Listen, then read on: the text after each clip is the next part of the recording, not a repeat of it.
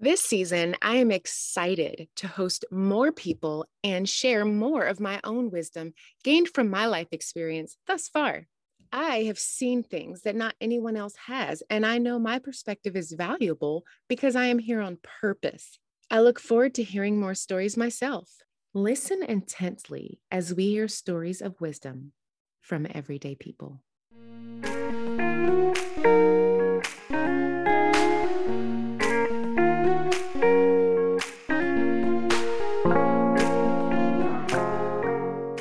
We ran out of salt the other day. Luckily, I had other flavors in my cabinet until we bought more. Have you ever tasted flavorless meat?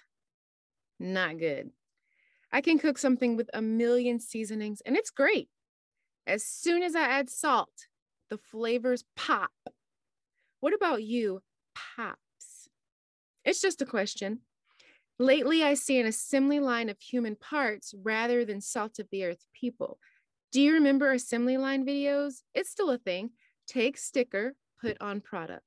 Take sticker, put on product. Take sticker, put on product. Repeat. I am a seamstress, and there's always an imperfection somewhere. It lets you know that the item you have is custom. Sure, assembly lines are great for efficiency, but with human beings, we need time to become who we are meant to be. Ever feel like you were supposed to be on an assembly line belt and people want to label you, sell you, use you? I like being custom made. I think of the people I've met in the world who truly shined their real soul qualities. There was the person who had to follow the assembly line model to please whomever in their society.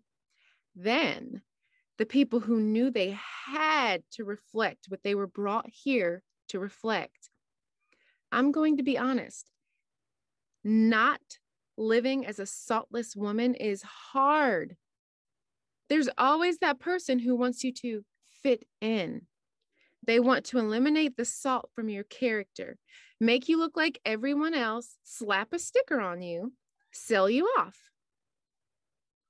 Sometimes it's a family member who loves you and just feels like if you did right, A K A what looks good, you'll survive, but you need to thrive. For me, I need all my flavors. What about you?